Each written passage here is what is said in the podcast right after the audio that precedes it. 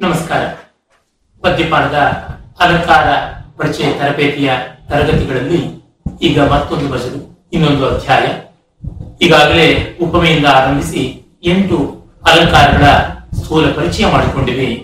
ಇನ್ನ ಪ್ರಯೋಗದ ಹಾದಿಯಲ್ಲಿ ನಡೆಯುವುದು ಅನುಕೂಲವಾಗುವಂತೆ ಮತ್ತೆ ಕೆಲವು ಅಲಂಕಾರಗಳನ್ನ ಹೆಚ್ಚಾಗಿ ಸಾದೃಶ್ಯ ಮೂಲವಾದದ್ದನ್ನೇ ಪರಿಚಯ ಮಾಡಿಕೊಡೋಣ. ಮೊದಲಿಗೆ ರೂಪಕ ಅಲಂಕಾರ. ರೂಪಕ ಅಲಂಕಾರಗಳಲ್ಲಿ ಅತ್ಯಂತ ಮುಖ್ಯವಾದ ಒಂದು ಅಲಂಕಾರ. ಪಾಶ್ಚಾತ್ಯರಂತೂ ಈ ರೂಪಕದ ಮೆಟಫಾರ್ ಅನ್ನುವ ಸಂವಾದಿಯಾದ ಅಲಂಕಾರವನ್ನ ಅಲಂಕಾರಗಳ ಅಲಂಕಾರ ಅಂತ ಭಾವಿಸ್ತಾರೆ. It is master figure of speech ಅಂತ. ಎಲ್ಲಕ್ಕಿಂತ ಮಿಗಿಲಾದಂಥದ್ದು ಅಂತ. ಕಾರಣ ಇಷ್ಟೇ, ಅಲಂಕಾರ ತತ್ವವನ್ನು ನೋಡುವಾಗ ನಮಗೆ ಗೋಚರವಾಗುತ್ತದೆ. ಉಪಮೆಯಲ್ಲಿ ಉಪಮಾನ, ಉಪಮೇಯ ಎಲ್ಲ ಬೇರೆ ಬೇರೆಯಾಗಿರುವಂಥದ್ದು ಮತ್ತು ಸಾಮಾನ್ಯ ಧರ್ಮ ಅಥವಾ ಸಾಧಾರಣ ಧರ್ಮವೂ ಬೇರೆಯಾಗಿರುತ್ತದೆ. ಉಪಮ ವಾಚಕವೂ ಇರುತ್ತದೆ. ಹೀಗೆ ನಾಲ್ಕು ಘಟಕಗಳಿದ್ದು ಹಲವು ಪದಗಳ ಒಂದು ದೊಡ್ಡ ವಾಕ್ಯವಾಗುವಂಥದ್ದು. ಮತ್ತು ಯಾವ ರೀತಿಯಲ್ಲಿ ಅದರ ರಚನೆ ಆಗಿರುತ್ತದೆಯೋ ಅಲ್ಲಿ ಹೋಲಿಸಲ್ಪಡುವ ವಸ್ತುದೊಂದು ಪ್ರಪಂಚ. ಹೋಲಿಸುವ ವಸ್ತುವುದು ಒಂದು ಪ್ರಪಂಚ. ಹೀಗೆ ಎರಡು ದೊಡ್ಡ ಪ್ರಪಂಚಗಳು ಮುಖಾಮುಖಿಯಾಗಿರುವಂಥದ್ದು ಇಷ್ಟೆಲ್ಲ ಕಾಣುತ್ತದೆ. ಹೀಗಾಗಿ ವಾಕ್ಯದ ವಿಸ್ತೃತಿ ಉಂಟು. ಅದರಿಂದ ವಾಚ್ಯತೆಯೂ ಹೆಚ್ಚಾಗಿ ಉಪಮೆಯಲ್ಲಿರುವ ವಾಚ್ಯತೆಯ ಆಧಿಕ್ಯ ರೂಪಕದಲ್ಲಿ ಇರುವುದಿಲ್ಲ. ಮುಖ ಚಂದ್ರ ಅಂತಾದಾಗ, ಮುಖವು ಚಂದ್ರ ಬಿಂಬದ ಆಗಿದೆ ಅನ್ನೋದಷ್ಟು ನಮಗೆ ಧ್ವನಿಯಾಗುತ್ತದೆ. ಆದರೆ ರೂಪಕದಲ್ಲಿ ಇಡೀ ಉಪಮಾಲಂಕಾರವೇ ಧ್ವನಿತವಾಗುತ್ತದೆ. ಹಾಗಾಗಿ ರೂಪಕ ಉಪಮೆಗಿಂತ ಹೆಚ್ಚು ಬಲಿಷ್ಠವಾದ ಅಲಂಕಾರ, ತನ್ನೊಳಗೆ ಅಲಂಕಾರ ಧ್ವನಿ ಅನ್ನುವುದನ್ನೇ ಅಳವಡಿಸಿಕೊಂಡಿರುವ ಒಂದು ಅಲಂಕಾರ ಆಗುತ್ತದೆ. ಧ್ವನಿ ಅಂದ್ರೆ ಸಜೆಷನ್ ಸೂಚ್ಯರ್ಥ, ಧ್ವನಿ ಪರಂಪರೆಯಾಗಿ ಬರುವಂಥದ್ದು. ಆ ಉಪಮಾಲಂಕಾರದ ಮುಖವು ಚಂದ್ರಬಿಂಬದ ಹಾಗೆ ತಂಪಾಗಿದೆ, ಕಾಂತಿಯಿಂದ ಕೂಡಿದೆ ಲೋಕ ಪ್ರೀತಿಕಾರಿಯಾಗಿದೆ ಇವೆಲ್ಲವೂ ಕೂಡ ಮುಖಚಂದ್ರ ಅನ್ನುವಲ್ಲಿ ಅಷ್ಟು ನಮ್ಮ ಕಲ್ಪನೆಯಾಗಿ ಬೆಳೆಯುತ್ತದೆ. ಹೀಗಾಗಿ ಆನಂದದ ಪರಿಣಾಮ, ಪ್ರಭಾವ, ಪರಿಮಾಣ ಕೂಡ ಇದರೊಳಗೆ ಹೆಚ್ಚು ಅಂತ ಗೊತ್ತಾಗುತ್ತದೆ.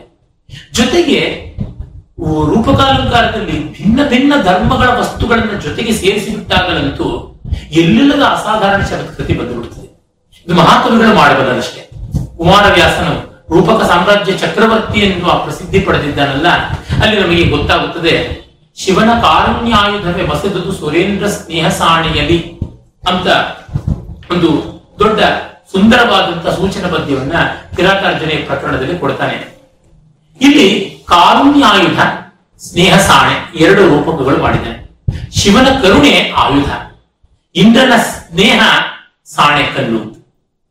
ಇಲ್ಲಿ ನೋಡಿ, ಕರುಣೆ ಎನ್ನುವ ಆಯುಧ ಕರುಣೆ ಎಷ್ಟು ಮೃದುವಾದದ್ದು, ಕೋಮಲವಾದದ್ದು, ದಯೆ, ಲೋಕಪ್ರೀತಿಕಾರವಾದದ್ದು, ಇದೆಲ್ಲ ಕೂಡ ಕಠೋರವಾದ, ನಿರ್ದಯವಾದ ಆಯುಧ ಆಯಿತು ಕರುಣೆಯ ಅತ್ಯಂತ ವಿರುದ್ಧ ಧರ್ಮವಾದ ಆಯುಧತ್ವ ಕರುಣೆಗೆ ಬಂದಿದೆ. ಕರುಣೆಯ ಅಮೂರ್ತತೆ ಆಯುಧದ ಮೂರ್ತತ್ವಕ್ಕೆ ಬಂದಿದೆ. ಇನ್ನ ಇಂದ್ರನ ಸ್ನೇಹ ಅರ್ಜುನನಿಗೆ ಆಯಿತು. ಶಿವನ ಕರುಣೆಯಿಂದ ಪಾಶುಪತಾಸ್ತ್ರ ಅನ್ನುವ ಆಯುಧ ಸಿಕ್ತು ಮತ್ತು ದೇವೇಂದ್ರನಾದ ಆ ದಿಗ್ಪಾಲಕರ ಒಡೆಯ ಮತ್ತು ದೇವ ರಾಜ ಆಗಿರುವಂತಹ ಆ ಇಂದ್ರ ಮಹೇಂದ್ರ ಭಗವಂತನಿಂದಾಗಿ ಅರ್ಜುನನಿಗೆ ಬೇರೆ ದಿವ್ಯಾಸ್ತ್ರಗಳು ಸಂಗೀತ, ನೃತ್ಯ ಇತ್ಯಾದಿಗಳೆಲ್ಲ ಅವನ ಸ್ನೇಹದಿಂದ ದೊರಕದು ಅಂತ ಬರುತ್ತದೆ. ಮತ್ತು ಅವನ ಈ ಪಾಶುಪತಾಸ್ತ್ರಕ್ಕೆ ಹೆಗರಣೆಯಾಗಿ ಮಿಕ್ಕೆಲ್ಲ ಇಷ್ಟು ತಂತ್ರಗಳು ಸಿಕ್ಕು ಅನ್ನುವಲ್ಲಿ ಸ್ನೇಹ ಅನ್ನುವ ಸಾಣೆಕಲ್ಲು ಸಾಣೆಕಲ್ಲು ಮತ್ತೆ ಗಟ್ಟಿಯಾದದ್ದು, ಕಠೋರವಾದದ್ದು, ಒರಟಾದದ್ದು, ಅಬ್ರೆಸಿವ್ ವೀಲ್ ಅಂತೀವಿ. ಅಂದ್ರೆ ಸ್ನೇಹ ಅನ್ನೋದಿಷ್ಟು ಸುಕುಮಾರವಾದದ್ದು, ಜಿಡ್ಡಾದದ್ದು ಜಾರಿಕೊಳ್ಳುವಂತಹದ್ದು ಇದು ಹಾಗಲ್ಲ. ಅಂದ್ರೆ ವಿರುದ್ಧ ಧರ್ಮಗಳನ್ನ ಇಟ್ಟು ಒಟ್ಟಿಗೆ ಅವನು ಬೆಸೆದಿದ್ದಾನೆ ಅಂತಂದ್ರೆ ಈ ಸ್ನೇಹ ಸಾಣೆಯಲ್ಲಿ ಕಾರುಣ್ಯಾಯದ ಮಸೆಯಲ್ಪಡ್ತು. ಈ ರೀತಿಯಾದ ಅತ್ಯಂತ ಭಿನ್ನ ಭಿನ್ನವಾದ ಧರ್ಮಗಳ ವಸ್ತುಗಳನ್ನ ಅಭೇದವಾಗಿ ಸೇರಿಸುವಂತದ್ದು ಇದೆಯಲ್ಲ, ಅದು ತುಂಬಾ ವಿಶಿಷ್ಟವಾದದ್ದು. ಕನ್ನಡದಲ್ಲಿ ಕುಮಾರವ್ಯಾಸ ಈ ಮಟ್ಟದ ಒಂದು ಲೋಕೋತ್ತರವಾದ ಚಿತ್ರಗಳನ್ನು ಮಾಡಿಕೊಡಬಲ್ಲಂತಹ ಕವಿ. ಆಮೇಲೆ ಕುವೆಂಪು ಅವರಲ್ಲಿ ಕಾಣಿಸುತ್ತೆ. ಅವರ ಮಾತೇ ರೂಪಕಮಯವಾದದ್ದು. ಮುಕ್ತಿರಾವು ಅಂತ ಒಂದು ಕಡೆ ಹೇಳ್ತಾರೆ. ಸಂಸ್ಕಾರ ಸತ್ಪುಣಿ ಅಂತ ಇನ್ನೊಂದು ಕಡೆ ಹೇಳ್ತಾರೆ. ಮತ್ತೆ ಸರೋವರದ ಸಿರಿಗನ್ನಡಿ ಅಂತ ಹೇಳ್ತಾರೆ. ಧರ್ಮ ನೀಡ ಅಂತ ಹೇಳ್ತಾರೆ. ಅಗ್ನಿ ತೀರ್ಥ, ಅಗ್ನಿ ನಗ್ನತೆ, ಹೀಗೆ ಬಗೆ ಬಗೆಯ ರೂಪಕಗಳನ್ನು ಮಾಡ್ತಾರೆ. ಅಗ್ನಿ ಹಾಗೆ ನಗ್ನತೆ. ಬೆಂಕಿಗೆ ಬಟ್ಟೆ ಉಳಿಸೋದಕ್ಕೆ ಸಾಧ್ಯವ. ಬಟ್ಟೆ ಯಾವಾಗಲೂ ಇರೋದಕ್ಕೆ ಸಾಧ್ಯವ. ಹಾಗಾಗಿ ಬೆಂಕಿಗೆ ನಗ್ನತೆ ಅನಿವಾರ್ಯವಾದದ್ದು. ಮತ್ತು ಆ ನಗ್ನತೆಯನ್ನ ಯಾರು ಮುಟ್ಟಲ್ಲ. ಅಂದ್ರೆ ಆ ನಗ್ನತೆಯನ್ನು ಯಾರು ಅಶ್ಲೀಲವಾಗಿ ಮಾಡಲಾರದು? ದುರುಪಯೋಗ ಮಾಡಿಕೊಳ್ಳಲಾರದು, ಇಷ್ಟೆಲ್ಲ ಧ್ವನಿ ಬರುವಂತೆ ಆ ಒಂದು ರೂಪಕ. ಈ ರೀತಿಯಾಗಿರುವಂತದ್ದು ರೂಪಕದ ಮಹೋನ್ನತಿ, ಪಾಶ್ಚಾತ್ಯರು ಅದೇ ಕಾರಣದಿಂದ metaphor is the greatest asset of a poet ಅಂತ. ಮಹಾಕಾವ್ಯಗಳಲ್ಲಿ ರೂಪಕ ಬಹಳ ಬೇಕು. ಮತ್ತೆ ಇದು ಅಡಕವಾಗಿರುವುದರಿಂದ ಪದ್ಯದ ಅಡಕವೇ ಅದಕ್ಕೆ ಸೌಂದರ್ಯ. Brevity is the wit of soul of wit ಅಂತ ಶೇಕ್ಸ್ಪಿಯರ್ ಹೇಳ್ತಾನಲ್ಲ. ಮಿತಂಚ ಸಾರಂಚ ವಚೋ ಅದ್ಮಿತ ಅಂತ ಭಾರವಿ ಹೇಳ್ತಾನೆ. ಮಾತು ಮಿತವಾಗಿರಬೇಕು, ಅಮಿತವಾದ ಅರ್ಥ ಸ್ವಾರಸ್ಯ ಕೊಡಬೇಕು. ಹಾಗೆ ನೋಡಿದಾಗ ರೂಪಕ ಅದಕ್ಕೆ ಒದಗಿ ಬರುತ್ತದೆ ಅಂತ ಗೊತ್ತಾಗುತ್ತದೆ ಹೀಗೆ ಒಂದೊಂದು ಪದದಲ್ಲಿಯೇ ಒಂದೊಂದು ಭಾವ ಪ್ರಪಂಚವನ್ನು ತೋರಿಸುವುದಕ್ಕೆ ಆಗುವುದು ಇದರ ಲಕ್ಷಣ. ಕೋಲೆಯಾನಂದದಲ್ಲಿ ವ್ಯಾಸರ ಬಗೆಗೆ ಅಚತುರ್ಪದನೋ ಬ್ರಹ್ಮ, ದ್ವಿಬಾಹುರ ಅಪರೋ ಹರಿ ಅಭಾಲ ಲೋಚನ ಶಂಭು, ಭಗವಾನ್ ಬಾದರಾಯಣ ಅಂತ ವ್ಯಾಸರ ಬಗ್ಗೆ ಹೇಳುವಾಗ, ನಾಲ್ಕು ತೋಳಿಲ್ಲದ ಬ್ರಹ್ಮ, ಮೂರು ಕಣ್ಣಿಲ್ಲದ ಶಿವ ನಾಲ್ಕು ತಲೆಯಿಲ್ಲದ ಬ್ರಹ್ಮ, ನಾಲ್ಕು ತೋಳಿಲ್ಲದ ವಿಷ್ಣು ಮೂರು ಕಣ್ಣಿಲ್ಲದ ಶಿವ ಅಂತ ಹೇಳುವಲ್ಲಿ ನಮಗೆ ಅವನು ಅದೇ ಆಗಿದ್ದಾನೆ, ಶಿವನೇ ಆಗಿದ್ದಾನೆ, ಬ್ರಹ್ಮವೇ ಆಗಿದ್ದಾನೆ, ವಿಷ್ಣುವೇ ಆಗಿದ್ದಾನೆ ಅಂತ ಅನ್ನೋದು ಗೊತ್ತಾಗುತ್ತದೆ. ಇಲ್ಲಿ ಬೇರೆ ಅಲಂಕಾರಗಳ ಛಾಯೆನೂ ಬರಬಹುದು. ಆದರೆ ಮುಖ್ಯವಾಗಿ ಕಾಣಿಸಿಕೊಳ್ಳುವಂಥದ್ದು ರೂಪಕ. ಈ ಕಾರಣದಿಂದ ರೂಪಕ ಬಹಳ ವಿಶಿಷ್ಟ. ಎಲ್ಲ ಆಧುನಿಕ ಕವಿಗಳು ಬಿಡುವಿಲ್ಲದೆ ಬಳಸಿರ್ತಕ್ಕಂಥದ್ದು ರೂಪಕ. ಸರಳವಾದರೂ ಶಕ್ತವಾದದ್ದು. ಆದರೆ ಮೃತ ರೂಪಕ ಆಗಬಾರದು. ಆ ರೀತಿ ಪರಿಣಾಮ ರಮಣೀಯವಾಗುವಂತೆ ಬಳಸಿಕೊಳ್ಳಬೇಕು. ಪದ್ಯಕ್ಕೆ ಅಡಕ ತಂದುಕೊಡುವುದಕ್ಕೆ ಇದು ದೊಡ್ಡ ಸಾಧನ. ಮತ್ತೆ ನಾವು ಉತ್ಪ್ರೇಕ್ಷೆ ಕಡೆ ಹೋಗುವುದು ಉತ್ಪ್ರೇಕ್ಷೆಯನ್ನ ಸಂಭವನೀಯತೆ ಅಂತ. ಆಗಿಲ್ಲ ಅಲ್ಲಿ ಸಂಭವನೀಯತೆ. ಮುಖವು ಚಂದ್ರನ ಹಾಗಿದೆ ಅಂತಂದ್ರೆ ಹಾಗೆ ಅನ್ನುವುದರಿಂದ ನಮಗೆ ಗೊತ್ತಾಗುತ್ತದೆ ಅದು ಹೋಲಿಕೆ ಮಾತ್ರ. ಸಂಭವನೀಯತೆ ಅಂತಂದ್ರೆ ಏನೋ ಒಂದು ಆದಂತೆ ತೋರುತ್ತದೆ, ಅದು ಆಗಿಲ್ಲ ಅಂತ ಭೂಮಿಗೆ ಬಿದ್ದ ಚಂದ್ರನೋ ಎಂಬಂತೆ. ಭೂಮಿಗೆ ಚಂದ್ರ ಬಿಡುವ ಸಾಧ್ಯತೆ ಉಂಟು. ಬಿದ್ದರೆ ಹೇಗಿದ್ದಿರಬಹುದು ಅಂತ ಹೇಳುವಂತದ್ರಿಂದ ಉತ್ಪ್ರೇಕ್ಷೆ ಗೊತ್ತಾಗುತ್ತೆ. ಈ ಉತ್ಪ್ರೇಕ್ಷೆ ಮತ್ತು ಅತಿಶಯೋಕ್ತಿಗಳಲ್ಲಿ ಫ್ಯಾನ್ಸಿ ಅಂತ ಏನ್ ಹೇಳ್ತೀವಿ, ಅದು ಕಾಣಿಸುತ್ತದೆ. ಈ ಫ್ಯಾನ್ಸಿ ಕಾವ್ಯಕ್ಕೆ ಮುಖ್ಯವಾಗಿ ಬೇಕಾಗಿರುವ ಒಂದು ಕಣ್ಣು ಓರೈಸುವ ಗುಣ ಹಾಗೆ ನಾವು ಅತಿಶಯೋಕ್ತಿಯನ್ನು ನೋಡ್ತೀವಿ, ಅಲ್ಲಿ ಅನೂಹ್ಯ ಸಿದ್ಧಿ ಅಂತ. ಊಹೆ ಮಾಡದಕ್ಕೆ ಆಗದೆ ಇರತಕ್ಕಂಥದ್ದು, ಊಹಾತೀತವಾದದ್ದು ನಡೆದಿದೆ, ಸಿದ್ಧವಾಗಿದೆ ಅಂತ ತೋರಿಸುವಂಥದ್ದು. ಅಂದ್ರೆ ಅಸಂಭಾವ್ಯವಾದದ್ದು ಸಂಭಾವ್ಯ ಅಂತ ತೋರ್ಪಡಿಸಿಕೊಡುವಂಥದ್ದು. ಇವುಗಳ ಉದಾಹರಣೆಗಳನ್ನ ನಾವು ಕಂಡಾಗ ನಮ್ಮ ಮನಸ್ಸಿಗೆ ಅವುಗಳು ಮತ್ತೂ ಚೆನ್ನಾಗಿ ನಾಟುವುದನ್ನು ಕಾಣಬಹುದು. ಉತ್ಪ್ರೇಕ್ಷೆಗೆ ಒಂದು ನಿದರ್ಶನವಾಗಿ ವಾಲ್ಮೀಕಿ ರಾಮಾಯಣದಲ್ಲಿ ಬರುವ ಸಮುದ್ರದ ವರ್ಣನೆಯನ್ನ, ಚಂದ್ರೋದಯದ ಕಾಲದ ಉಕ್ಕೇರುವ ಸಮುದ್ರದ ವರ್ಣನೆಯನ್ನು ನೋಡಬಹುದು ವಿನಷ್ಟೀವ ತರಂಗಾಗ್ರೈಹಿ ಮುದದಿತ್ತೇನ ಚಂದನಂ ತದಾ ಗಾಯ ಕರೆ ಲಿಂಪಂತೀವ ದಿಗಂಗನ. ಸಮುದ್ರ ಚಂದ್ರನ ಕಿರಣಗಳ ಕಾಂತಿಗೆ ಉಕ್ಕೇರಿ ಬಂದಾಗ ಅಲೆಗಳು ಹೊಯ್ದಾಡ್ತಾ ಇವೆ, ನೊರೆ ಎಲ್ಲ ಕಡೆ ಚೆಲ್ಲಾಡಿದೆ. ಅದು ಹೇಗಿದೆ ಅಂತಂದ್ರೆ ತರಂಗ ಅನ್ನುವ ಕೈಗಳಿಂದ ಸಮುದ್ರ ಚಂದನವನ್ನ ತೈತಾ ಇರುವಂತೆ ಕಾಣುತ್ತದೆ. ಚಂದ್ರನ ಕಿರಣಗಳು ಅನ್ನುವ ಕೈಗಳಿಂದ ಚಂದ್ರ ತಾವು ಈ ಚಂದನವನ್ನ ತೆಗೆದುಕೊಂಡು ದಿಕ್ಕುಗಳಿಗೆ ಬಳಿತಾ ಇರುವಂತೆ ಜಗತ್ತೆಲ್ಲ ಬೆಳ್ಪಾಗಿ ತೋರ್ತಾ ಇದೆ ಅಂತ. ಅಂದ್ರೆ ಸಮುದ್ರದ ಅಲೆಗೈಗಳಿಂದ ನೊರೆಯೆಂಬ ಚಂದನವು ತೇಲ್ಪಟ್ಟಿದೆಯೋ ಎಂಬಂತೆ ಕಂಡು. ಚಂದ್ರನ ಕಿರಣ ಎಂಬ ಕೈಗಳಿಂದ ಇದೇ ಚಂದ್ರನ ಎತ್ತಿಕೊಳ್ಳಲ್ಪಟ್ಟು ದಿಕ್ಕೆಲ್ಲ ಲೇಪಿತವಾಗಿದೆಯೋ ಅಂತ ಕಾಣ್ತಾ ಇದೆ. ಅಂತನ್ನುವಲ್ಲಿ ಅದ್ಭುತವಾದ ಫ್ಯಾನ್ಸಿ ಉಂಟು.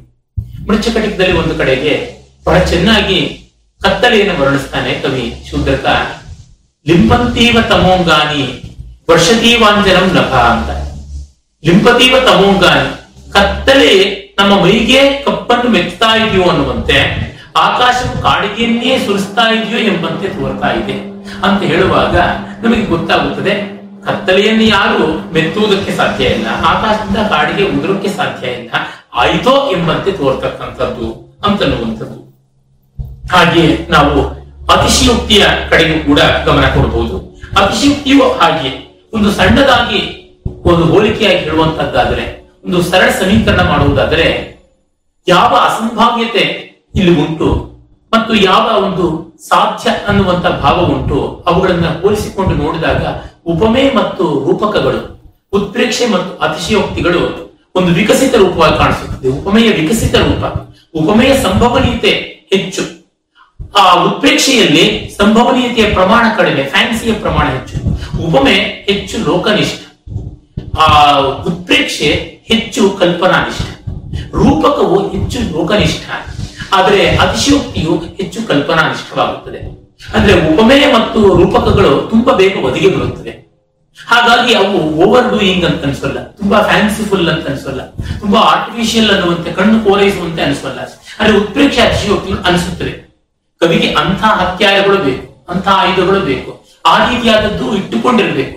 ಎಲ್ಲೋ ಆವಾಗಲೋ ಈವಾಗಲೋ ಬಳಸುವುದಕ್ಕೆ ಸಾಧ್ಯತೆ ಉಂಟು ಅಂತ ಗೊತ್ತಾಗುತ್ತದೆ ಅಂತ ಒಂದು ಉದಾಹರಣೆಯನ್ನು ನೋಡಿ. ಒಬ್ಬ ಸುಂದರಿಯ ಕಣ್ಣೋಟದ ಬಗ್ಗೆ ಕವಿ ಹೇಳ್ತಾ ಇದ್ದಾನೆ ಕೋಲಿಯಾನಂದದಲ್ಲಿ ಪಶ್ಯ ನೀಲೋತ್ಪಲ ದ್ವಂದ್ವ ನಿಸ್ಸರಂತಿ ಶಿತಾಶರ ಒಬ್ಬ ಸುಂದರಿ ಕನ್ನೈದರಿಯಂತ ಕಣ್ಣುಗಳಿಂದ ಲೋಕವನ್ನೆಲ್ಲ ಗಲಿಬಿಲಿಗೊಳಿಸ್ತಾ ಇದ್ದಾಳೆ. ಅವಳ ನೋಟ ಕೂರಂಬುಗಳ ಹಾಗಿದೆ ಅದಕ್ಕೆ ಕವಿ ಹೇಳ್ತಾನೆ, ನೋಡು ಕನ್ನೈದರಿಗಳಿಂದ ಕೂರಂಬುಗಳು ಹೊರಗೆ ಬರ್ತಾ ಇವೆ ಅಂತ. ಅವಳ ಕಣ್ಣಿನ ನೋಟ ಅಷ್ಟು ಹರಿತವಾಗಿದೆ ಅಂತ. ಅರೆ, ಕಣ್ಣು ಮಾತ್ರ ಕನ್ನೈದರಿ ಅಷ್ಟು ಮೃದುವಾಗಿದೆ ಅಂತ. ಇದು ಅಸಾಧ್ಯವಾದದ್ದು ಇಂಪಾಸಿಬಲ್ ಅದನ್ನ ಮಾಡಿ ತೋರಿಸುವಂತದ್ದು ಅತಿಶಯೋಕ್ತಿಯ ಲಕ್ಷಣವಾಗಿ ತೋರಿಕೊಳ್ಳುವಂಥದ್ದು. ಅತಿಶಯೋಕ್ತಿಯ ಒಂದು ಉದಾಹರಣೆಯನ್ನ ತೆಗೆದುಕೊಳ್ಳೋಣ.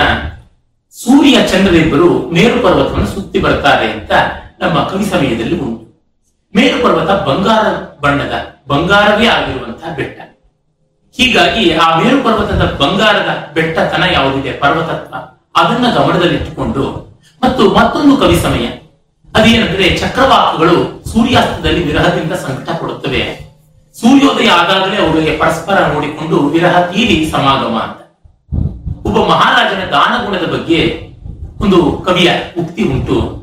ಅದು ಹೀಗೆ ಬರುವಂತದ್ದು ಪ್ರತಾಪರುದ್ರೀಯದಲ್ಲಿ ನಾವು ವಿದ್ಯಾನಾಥನ ಲೇಖನಿಯಿಂದ ಬಂದ ಪದ್ಯವನ್ನು ನೋಡ್ತೀವಿ. ಅವನು ಹೇಳ್ತಾ ಇದ್ದಾನೆ, ಈ ಮಹಾರಾಜನ ದಾನಗುಣ ಎಷ್ಟಿದೆ ಅಂತಂದ್ರೆ ಚಕ್ರವಾಕ ಪಕ್ಷಿಗಳಿಗೆ ಒಂದು ನಂಬಿಕೆ ಬಂದಿದೆಯಂತೆ. ಇನ್ನು ಕೆಲವೇ ದಿವಸಗಳಲ್ಲಿ ನಮಗೆ ವಿರಹ ಇರುವುದಿಲ್ಲ. ಯಾಕೆಂದ್ರೆ ರಾತ್ರಿ ಆಗುವುದಿಲ್ಲ. ಕಾರಣ ಇವನು ಎಲ್ಲ ದಾನ ಮಾಡ್ತಾ ಇದ್ದಾನೆ. ಬಂಗಾರದ ಬೆಟ್ಟವಾದ ಮೇರು ಪರ್ವತವನ್ನು ಕರಗಿಸ್ತಾನೆ. ಆಗ ಸೂರ್ಯಚಂದ್ರರಿಗೆ, ಹಗಲರಾತ್ರಿಗಳಿಗೆ ಅಡ್ಡವಾಗಿರುವ ಮೇರು ಪರ್ವತ ಇಲ್ಲದೆ ಹೋಗುವ ಕಾರಣ ಸೂರ್ಯ ಸದಾ ಉರಿತಾ ಇರ್ತಾನೆ. ಸೂರ್ಯನ ಪ್ರತಿಫಲನವೇ ತಾನೆ ಚಂದ್ರ. ಹಾಗಾಗಿ ನಮಗೆ ಎದ್ದು ವಿರಹ ಬರೋದಿಲ್ಲ ಅಂತ ಅವುಗಳಿಗೆ ಸಂತೋಷವಾಗಿದೆ. ಇದು ತುಂಬಾ ಅದ್ಭುತವಾದ ಫ್ಯಾನ್ಸಿ ಮೇರು ಪರ್ವತ ಬಂಗಾರದ ಬೆಟ್ಟ ಅನ್ನುವ ಒಂದು ಅಸಂಪ್ಷನ್ ಸಂಭವನೀಯವಾದ ಕವಿ ಸಮಯ ಮತ್ತೆ ಚಕ್ರವಾಕಗಳಿಗೆ ರಾತ್ರಿ ಸೂರ್ಯನ ಅವಕಾಶ ಇಲ್ಲದ ಕಾರಣ ವಿರಹ ಅನ್ನೋದು ಮತ್ತೊಂದು ಕವಿ ಸಮಯ ಈ ಎರಡು ಕವಿ ಸಮಯಗಳ ಮೇಲೆ. ಅಂದ್ರೆ ನಮಗೆ ಗೊತ್ತಾಗುತ್ತದೆ ಕವಿ ಸಮಯಗಳನ್ನ ಹೆಚ್ಚೆಚ್ಚು ಇಟ್ಟುಕೊಂಡಷ್ಟು ಈ ಫ್ಯಾನ್ಸೀಸ್ ಬರುತ್ತವೆ ಅಂತ. ಅಂದ್ರೆ ಕವಿ ಸಮಯ ಹೆಚ್ಚಾಗಿತ್ತಂತೆ ಅತಿಶಯೋಕ್ತಿ ಉತ್ಪ್ರೇಕ್ಷೆಗಳು ಮತ್ತಷ್ಟು ಇನ್ನಷ್ಟು ರಂಜಿಸುತ್ತವೆ. ಅಂದ್ರೆ ಕವಿ ಸಮಯ ಇಲ್ಲದೆಯೂ ಕೂಡ ಮಾಡೋದಕ್ಕೆ ಸಾಧ್ಯ. ಉದಾಹರಣೆಗೆ ಕುಮಾರವ್ಯಾಸನ ಒಂದು ಕಾವ್ಯದಲ್ಲಿ ನೋಡಿದರೆ ಸುಪ್ರತೀಕ ಆನೆ ಅರದುದೋ ಪರ ಬಲವ ಕಾರಣ, ಕರೆದುದೋ ಮಾರಣ ಮಂತ್ರವ ಬರದುದೋ ಅಂತ ಹೇಳ್ತಾನೆ ಕವಿ. ಅಂದ್ರೆ ಪರಬಲವನ್ನ ಚಟ್ಟಿ ಮಾಡ್ಕೊಂತ ಆನೆ ಕೈನಲ್ಲಿ ಏನು ಹೊರಳಿದ್ಯಾ ರುಬ್ಬು ಕಲ್ಲಿದ್ಯಾ, ಏನಿದೆ ಚಟ್ಟಿ ಮಾಡೋಕೆ ಅರದು ಬಿಡ್ತು ಅಂತ. ಅಡೇ ಬಿಟ್ಟಿದೆ, ಅರದುದೋ. ಕಾಲನ ಕರೆದುದು. ಯಮನನ್ನ ತನ್ನ ಸೊಂಡೆಯನ್ನು ಬೀಸೋ ಮೂಲಕ ಬಾ ಯಮ, ಇಲ್ಲಿ ನನಗೆ ಕೆಲಸ ಇದೆ ಅಂತ ಕರೀತಾ ಇದೆ ಅಂತ. ಮತ್ತೆ ಮಾರಣ ಮಂತ್ರವ ಬರೆದುದು, ಆ ಸೊಂಡೆಲ್ಲ ಆಡಿಸ್ತಾ ಇದ್ರೆ ಮೃತ್ಯು ಮಂತ್ರವನ್ನ ಬರೀತಾ ಇದೆ ಅಂತ ಅನಿಸ್ತಾ ಇತ್ತು. ಒಂದೊಂದು ಪ್ರವಾಸ ಸ್ಥಾನಗಳಲ್ಲಿ ಒಂದೊಂದು ಅತಿಶಯೋಕ್ತಿಗಳನ್ನು ಮಾಡ್ತಾನೆ ಇಲ್ಲಿ ಅವನು ಯಾವುದೇ ಒಂದು ಕವಿ ಸಮಯವನ್ನು ಬಳಸ್ತಾ ಇಲ್ಲ. ಅರೆ ಮಹಾ ಸಮರ್ಥವಾದ, ಪ್ರಬಲವಾಗಿರುವಂತಹ ರೀತಿಯಲ್ಲಿ. ಅಷ್ಟು ಮಾತ್ರವಲ್ಲದೆ ಅವನೇ ಇನ್ನೊಂದು ಕಡೆ ಹೇಳ್ತಾನೆ. ತುಂಬಾ ಜನ ಕುಮಾರವ್ಯಾಸನ ರೂಪಕ ಸಾಮ್ರಾಜ್ಯ ಚಕ್ರವರ್ತಿ ಅಂತ ಹೇಳ್ತಾರೆ. ಆದರೆ ರೂಪಕಕ್ಕಿಂತ ಹೆಚ್ಚಾಗಿ ಬಳಸಿರುವುದು ಅತಿಶಯೋಕ್ತಿ. ರೂಹು ಸುಮನೋಹರ ಭಯಂಕರವಾಯಿತು ಸುರಸತಿಯ ಅಂತ ಹೇಳ್ತಾ ಉರ್ವಶಿಗೆ ಅರ್ಜುನನ ಮೇಲೆ ಕೋಪ ಬಂತು ಅಂತಾದಾಗ ಅವಳ ಮೂಗಿನಿಂದ ಬಿಸಿಬಿಸಿರು ಬಂದಾಗ ಮೂಗಿನ ತುದಿಯ ಬುಲಾಕಿನಲ್ಲಿರುವ ಮುತ್ತುಗಳು ಸೀದು ಹೋದವು ಅಂತಾನೆ. ಉಸಿರಿಗೆ ಯಾವುದು ಮುತ್ತು ಸಿಗೋದಿಲ್ಲ ಸೀದೇ ಹೋದವು ಅಂತ ಹೇಳೋದ್ರಲ್ಲಿ ಬರುವಂತ ಪರಿಣಾಮ ಸೀದು ಹೋದಂತಾಯ್ತು ಅಂತಂದ್ರೆ ಬರೋದೇ. ಅಸಾಧ್ಯವಾದದ್ದು ಆಗಿಯೇ ಹೋಯಿತು ಅಂತ ಆದಾಗ ನಮಗೆ ಗೊತ್ತಾಗುತ್ತೆ. ಹೀಗೆ ಅಸಾಮಾನ್ಯತೆಯನ್ನು ಮಾಡುವಲ್ಲಿ ಕವಿ ಸಮಯವನ್ನು ನಚ್ಚಬೇಕಾಗಿಲ್ಲ ಕವಿ ಸಮಯವನ್ನು ನಚ್ಚಬರ್ತಕ್ಕಂಥವರು ಕವಿ ಸಮಯವನ್ನು ನಚ್ಚಿ ಮಾಡತಕ್ಕಂಥದ್ದು ಫ್ಯಾನ್ಸಿ ಚಮತ್ಕಾರ ಆಗುತ್ತದೆ. ಅದನ್ನು ಮೀರಿ ಸಂದರ್ಭ ತೀವ್ರತೆಯನ್ನ ಇಟ್ಟುಕೊಂಡಾಗ ನಮಗೆ ಗೊತ್ತಾಗುತ್ತದೆ, ಇಷ್ಟು ಅತಿಶಯವಾದದ್ದು ಇದು, ಇಷ್ಟು ಭವ್ಯವಾದದ್ದು ಅಂತ. ಹಾಸನ, ಊರುಭಂಗ ನಾಟಕದಲ್ಲಿ ಒಂದು ಕಡೆಗೆ, ಆ, ಕುರುಧರೆಯಲ್ಲಿ ಸ್ಮಶಾನ ವಿಭತ್ಸತೆ ಬಂದಾಗ ಯಾವ ರೀತಿ ಇತ್ತು ಅಂತ ವರ್ಣಿಸುವಾಗ ಉತ್ಪ್ರೇಕ್ಷೆಗಳನ್ನ, ಅತಿಶಯೋಕ್ತಿಗಳನ್ನ ಕವಿ ಮಾಡ್ತಾ ಬರ್ತಾನೆ, ಹದ್ದುಗಳು ಹೇಗೆ ಹಾರ್ತಾ ಇದ್ವು, ಹೆಣಗಳನ್ನು ಹೇಗೆ ಇಳಿಸ್ತಾ ಇದ್ರು ಅಂತ ಹೇಳುವಾಗ ಅವನು ಹೇಳ್ತಾನೆ, ಮನೆಗೆ ಬಂದ ಅಳಿಯಂದ್ರನ್ನ ಮಾವಂದರು ಇಳಿಸಿಕೊಳ್ಳುವ ಹಾಗೆ ರಥದ ಮೇಲೆಯೇ ಸತ್ತು ಬಿದ್ದ ವೀರ ಯೋಧರನ್ನ ನಾಯಿಗಳು ನರಿಗಳು ತೋಳಗಳು ಎಳೆದು ಇಳಿಸಿಕೊಳ್ತಾ ಇದ್ವು. ಇದು ಉಪಮಾಲಂಕಾರ ಇದೆ. ಇಲ್ಲಿ ಯಾವ ಫ್ಯಾನ್ಸಿ ಇಲ್ಲ, ಲೋಕದ್ದೇ ಉಂಟು. ಆದ್ರೆ ಅವಳು ತಿನ್ನೋದಕ್ಕೆ ಇಳಿಸ್ಕೊಳ್ತಾ ಇದ್ದದ್ದು, ಕಚ್ಚಾಡೋ ಇಳಿಸ್ಕೊಳ್ತಾ ಇದ್ದದ್ದು ಭಯಂಕರವಾದ ಸಂದರ್ಭದಲ್ಲಿ ಒಂದು ಹೃದಯವಾದ ಭಾವ, ಅತ್ಯಂತ ವಿರೋಧವಾದದ್ದನ್ನು ತೆಗೆದುಕೊಂಡು ಬಂದು ಮಾಡುವಂಥದ್ದು. ಆ ಇಳಿಸಿಕೊಳ್ಳುವಂತಹದ್ರೊಳಗಿರುವ ಸ್ತವಕ ಇದೆಯಲ್ಲ, ಅದನ್ನು ತೋರ್ಪಡಿಸ್ತಾನೆ. ಇದು ಉಪಮಾಲಂಕಾರದ ರೀತಿ ಆಯಿತು. ಅತಿಶಯೋಕ್ತಿ ಅಲಂಕಾರದ್ದು ಅದೇ ಆಗುತ್ತೆ ಶ್ರೀಹರ್ಷ ಆ ರೀತಿಯಾದ ಅತಿಶಯೋಕ್ತಿಗಳನ್ನ ಯಥೇಷ್ಟವಾಗಿ ಮಾಡ್ತಾರೆ ನೈಷಧೀಯ ಚರಿತ್ರದಲ್ಲಿ ನಾವು ಅದನ್ನು ಕಾಣಬಹುದು. ನಮ್ಮ ಬಸವಪ್ಪ ಶಾಸ್ತ್ರಿಗಳು ದಮಯಂತಿ ಸ್ವಯಂವರದಲ್ಲಿ ಮಾಡ್ತಾರೆ. ದಿಕ್ಕುಗಳು ಅನ್ನುವಂತ ಕಲ್ಲುಗಳನ್ನ ಇಟ್ಟು ಆಕಾಶ ಅನ್ನುವ ಬೋಗಣಿಯನ್ನ ಬೋರೆ ಮಾಡಿ ಸೂರ್ಯ ಅನ್ನುವ ದೀಪವನ್ನ ಇಟ್ಟು ಕಾಲ ಪುರುಷ ರಾತ್ರಿ ಅನ್ನುವ ಸುಂದರಿಗಾಗಿ ಕಾಡಿಗೆಯನ್ನ ತಯಾರು ಮಾಡ್ತಾ ಇದ್ದಾನೆ ಅಂತ ಹೇಳ್ತಾರೆ. ಹಳ್ಳಿಗಳಲ್ಲಿ ಕಾಡಿಗೆಯನ್ನ ಮೂರು ಕಲ್ಲುಗಳನ್ನ ಇಟ್ಟು ಒಂದು ಬೋಗುಣಿಗೆ ಅಳವೆಕಾಯನ್ನು ನಂದು ಬೆಟ್ಟಲ ರಸವನ್ನು ಸವರಿ ದೀಪದ ಕೆಳಗೆ ದೀಪದ ಮೇಲೆ ಮುಚ್ಚಿಟ್ಟಾಗ ಅಲ್ಲಿ ಕ್ರಮಕ್ರಮವಾಗಿ ಆ ಮುಸಿ ಏರುವಂತದ್ದು ಅದನ್ನು ಕಾಡಿಗೆ ಬಳಸಿಕೊಳ್ಳುವುದನ್ನ ಬಲ್ಲವರಿಗೆ ಗೊತ್ತಾಗುತ್ತದೆ. ಎಷ್ಟು ಸೊಗಸು. ಹೀಗೆ ಪ್ರೇಕ್ಷೆಯ ಅತಿಶಯೋಕ್ತಿಗಳು ಏನೆಲ್ಲ ಕೆಲಸವನ್ನು ಮಾಡಬಹುದು? ಕವಿಗಳಿಗೆ ಕಾಮಧೇನುಗಳು ಅನ್ನೋದ್ರೊಳಗೆ ಸಂದೇಹವೇ ಇಲ್ಲ. ಆ ಕಾರಣದಿಂದ ಅಲಂಕಾರಕ್ಕೆ ಅಲಂಕಾರ ಅತಿಶಯೋಕ್ತಿ ಅಂತ ಹೇಳ್ತಾರೆ. ಬಾಣಭಟ್ಟ ಹೇಳ್ತಾನೆ, ದಾಕ್ಷಿಣಾತ್ಯರಿಗೆ ಉತ್ಪ್ರೇಕ್ಷೆ ವಿಶೇಷವಾದದ್ದು, ಉತ್ಪ್ರೇಕ್ಷ ದಾಕ್ಷಿಣಾತ್ಯೇಶು ಅಂತ ಹೇಳ್ತಾನೆ. ಹೀಗೆ ನಾವು ಅತಿಶಯೋಕ್ತಿ ಉತ್ಪ್ರೇಕ್ಷೆಗಳನ್ನು ಕಾಣ್ತೀವಿ. ಮತ್ತೆ ನಾವು ನೋಡುವಂಥದ್ದು ಅರ್ಥಾಂತರನ್ಯಾಸ. ಇಲ್ಲಿ ಸಮರ್ಥ್ಯ ಸಮರ್ಥಕ ಭಾವ ಅಂತ. ಒಂದು ವಾಕ್ಯವನ್ನ ರಚಿಸಿ, ಆ ವಾಕ್ಯಕ್ಕೆ ಒಂದು ಸಮರ್ಥನೆಯನ್ನು ಕೊಡ್ತಕ್ಕಂಥದ್ದು. ಅಂದ್ರೆ ಒಂದು ಪರ್ಟಿಕ್ಯುಲರ್ ಅಂತೀವಲ್ಲ ಅಂದ್ರೆ ಪ್ರಕೃತ ಆದದ್ದು. ಅಂದ್ರೆ ಒಂದು ಏಕದೇಶೀಯವಾದದ್ದು ಪರ್ಟಿಕ್ಯುಲರ್ ಅದನ್ನ ಸರ್ವದೇಶೀಯವಾದದ್ದು ಜನರಲ್ ಮಾಡುವಂಥದ್ದು. ಅಥವಾ ಜನರಲ್ ಇಂದ ಪರ್ಟಿಕ್ಯುಲರ್ ಸರ್ವದೇಶೀಯದಿಂದ ಏಕದೇಶೀಯಕ್ಕೆ ಸಮರ್ಥನೆ, ಅಥವಾ ಏಕದೇಶೀಯದಿಂದ ಸರ್ವದೇಶೀಯಕ್ಕೆ ಸಮರ್ಥನೆ. ಉದಾಹರಣೆಗೆ ಕಾಳಿದಾಸನ ಮೇಘದೂತದಲ್ಲಿ ಯಥೇಷ್ಟವಾಗಿ ಬರುತ್ತೆ ಕಾಳಿದಾಸನ ಯಕ್ಷ ಹೇಳ್ತಾನೆ ಮೂಡದೆ ನೀನು ಹೋಗಿ ನನ್ನ ಸಂದೇಶವನ್ನ ಯಕ್ಷಿಗೆ ತಲುಪಿಸು ನೀನು ದೊಡ್ಡವನು, ಅದಕ್ಕೆ ನಾನು ಕೇಳ್ತಾ ಇದ್ದೀನಿ. ಕೊಡಲ್ಲ ಅಂತಂದ್ರೂ ಪರವಾಗಿಲ್ಲ ನಿನ್ನ ಕೇಳ್ತೀನಿ. ದೊಡ್ಡವ್ರ ಹತ್ರ ಕೇಳಿ ಇಲ್ಲ ಅನ್ಸ್ಕೊಳ್ಳೋದು, ಕೆಟ್ಟವ್ರ ಹತ್ರ, ಸಣ್ಣವ್ರ ಹತ್ರ ಕೇಳಿ ಇದೇನಿಸ್ಕೊಳ್ಳೋದಕ್ಕಿಂತ ಮೇಲು, ಅಂತ ಹೇಳ್ಬಿಟ್ಟಿದ್ದಾನೆ ಅವನು ಅದಕ್ಕೆ ಒಂದು ಹೇಳ್ತಾನೆ, ನೀನು ದೊಡ್ಡವನಾಗಿರೋ ಕಾರಣ, ಕೇಳ್ತಾ ಇದ್ದೀನಿ. ಸಣ್ಣವನಾಗಿದ್ರೆ ಕೇಳ್ತಾ ಇರ್ಲಿಲ್ಲ. ಯಾತಕ್ಕಾಗಿ ಅಂತಂದ್ರೆ ದೊಡ್ಡವರನ್ನ ಕೇಳಿ ಇಲ್ಲ ಅನಿಸ್ಕೊಳ್ಳೋದ್ರೊಳಗೆ ಇರುವ ಸ್ವಾರಸ್ಯ ಇಲ್ಲ ಅನ್ನುವುದನ್ನ ಒಂದು ಬಹಳ ಸೊಗಸಾದ ಸ್ಟೇಟ್ಮೆಂಟ್ ಅಲ್ಲಿ ಮಾಡ್ತಾನೆ ಮೇಘದೂತದ ಪೂರ್ವ ಮೇಘದಲ್ಲಿ ಬರ್ತಕ್ಕಂತ ಸೊಗಸಾಗಿರುವಂತಹ ವಾಕ್ಯ, ಸ್ಮರಣೀಯವಾದದ್ದು. ಇಡೀ ಮೇಘದೂತವೇ ಈ ರೀತಿಯಾದಂತಹ ಅರ್ಥಾಂತರ್ನ್ಯಾಸಗಳಿಗೆ ಪ್ರಸಿದ್ಧವಾಗಿರ್ತಕ್ಕಂಥದ್ದು ಗೊತ್ತಾಗುತ್ತದೆ. ಆ ಕಾರಣದಿಂದಲೇ ಕವಿ ಹೇಳುವಂತ ಆ ವಾಕ್ಯವನ್ನ ನಾವು ಮನನ ಮಾಡೋಣ. ಹೇಳ್ತಾರೆ, ಜಾತಂ ವಂಶೇ ಭೂರ ವಿಧಿತೆ ಪುಷ್ಕಲಾವರ್ತಕಾನಾಂ ಜಾನಾಮಿತ್ವಂ ಪ್ರಕೃತಿಪುರುಷಂ ಕಾಮರೂಪಂ ಮಘೋನಃ ತೇನಾತಿತ್ವಂ ತವಿ ವಿಧಿವಶ ದೂರ ಬಂದುರ್ಗತೋಹಂ ಯಾಕೆ ನೀನ್ ದೊಡ್ಡವನು ಇಂದ್ರನ ಒಂದು ಸಂದೇಶವಾಹಕ ನೀನಾಗಿದ್ಯಾ ಹಾಗಾಗಿ ನಾನು ಕೇಳ್ಕೊಳ್ತಾ ಇದ್ದೀನಿ. ದೊಡ್ಡವರಲ್ಲಿ ಕೇಳ್ಕೊಂಡಾಗ ಮಾತ್ರ ಉಂಟು ಇಲ್ಲದೆ ಇದ್ರೆ ಬೇರೆಯವರಲ್ಲಿ ಕೇಳ್ಕೊಂಡ್ರೆ ಪ್ರಯೋಜನ ಆಗುವಂತದ್ದಲ್ಲ ಅಂತ. ಆಗ ಅವನು ಕಡೆ ವಾಕ್ಯ ಹೇಳ್ತಾನೆ ತೇನಾರ್ಥಿತ್ವಂ ವಿಧಿವಶಾತ್ ದೂ- ವಿಧಿ ತೇನಾರ್ಥಿತ್ವಂ ಖಲು ವಿಧಿವಶಾತ್ ದೂರ ಬಂದುರ್ಗತೋಹಂ ಯಾಂಚಾ ಮೋಘ ವರಮಧಿಗುಣೆ ನಾಗಮೇ ಲಬ್ಧ ಕಾಮ ದೊಡ್ಡವರನ್ನ ಕೇಳಿ ಇಲ್ಲ ಅನ್ನಿಸ್ಕೊಳ್ಳೋದು ಸಣ್ಣವ್ರನ್ನ ಕೇಳಿ ಇದೆ ಅನ್ನಿಸ್ಕೊಳ್ಳೋದಕ್ಕಿಂತ ಒಳ್ಳೆಯದು ಇಲ್ಲಿ ತನ್ನ ಪರ್ಟಿಕ್ಯುಲರ್ ಅನ್ನ ಜನರಲ್ ಆದದ್ದಕ್ಕೆ ದೊಡ್ಡವ್ರನ್ನ ಕೇಳಿ ಇಲ್ಲ ಅನ್ನಿಸ್ಕೊಳ್ಳೋದು ಅನ್ನುವ ಸಾಮಾನ್ಯಕ್ಕೆ ತೆಗೆದುಕೊಂಡು ಬಂದಿದ್ದಾರೆ ಹಾಗೆ ಸಾಮಾನ್ಯದಿಂದ ಮತ್ತೊಂದಕ್ಕೆ ಅಖಿಲೇಶು ವಿಹಂಗೇಶು ಸತ್ಸು ಸ್ವಚ್ಛಂದಚಾರಿಷು ಶುಕ ಪಂಚರ ಬಂಧಸ್ತೆ ಮಧುರಾಣ ಫಲ ಎಲ್ಲ ಪಕ್ಷಿಗಳು ಹಾಯಾಗಿ ಆಕಾಶದಲ್ಲಿ ಹಾರಾಡ್ತಾ ಇರುವಾಗ ಗಿಳಿಯೇ ನನಗೆ ಬಂಧನವಾಯಿತು. ಒಳ್ಳೆ ಮಾತಿಗೆ ಇದೇ ಫಲ. ಅಂದ್ರೆ ಗಿಳಿಯ ಬಂಧನವನ್ನು ಇಟ್ಟುಕೊಂಡು ಒಳ್ಳೆ ಮಾತಿಗೆಲ್ಲ ಇದೆ ಫಲ ಅನ್ನುವ ಸಾಮಾನ್ಯ ಹೇಳ್ತಾರೆ.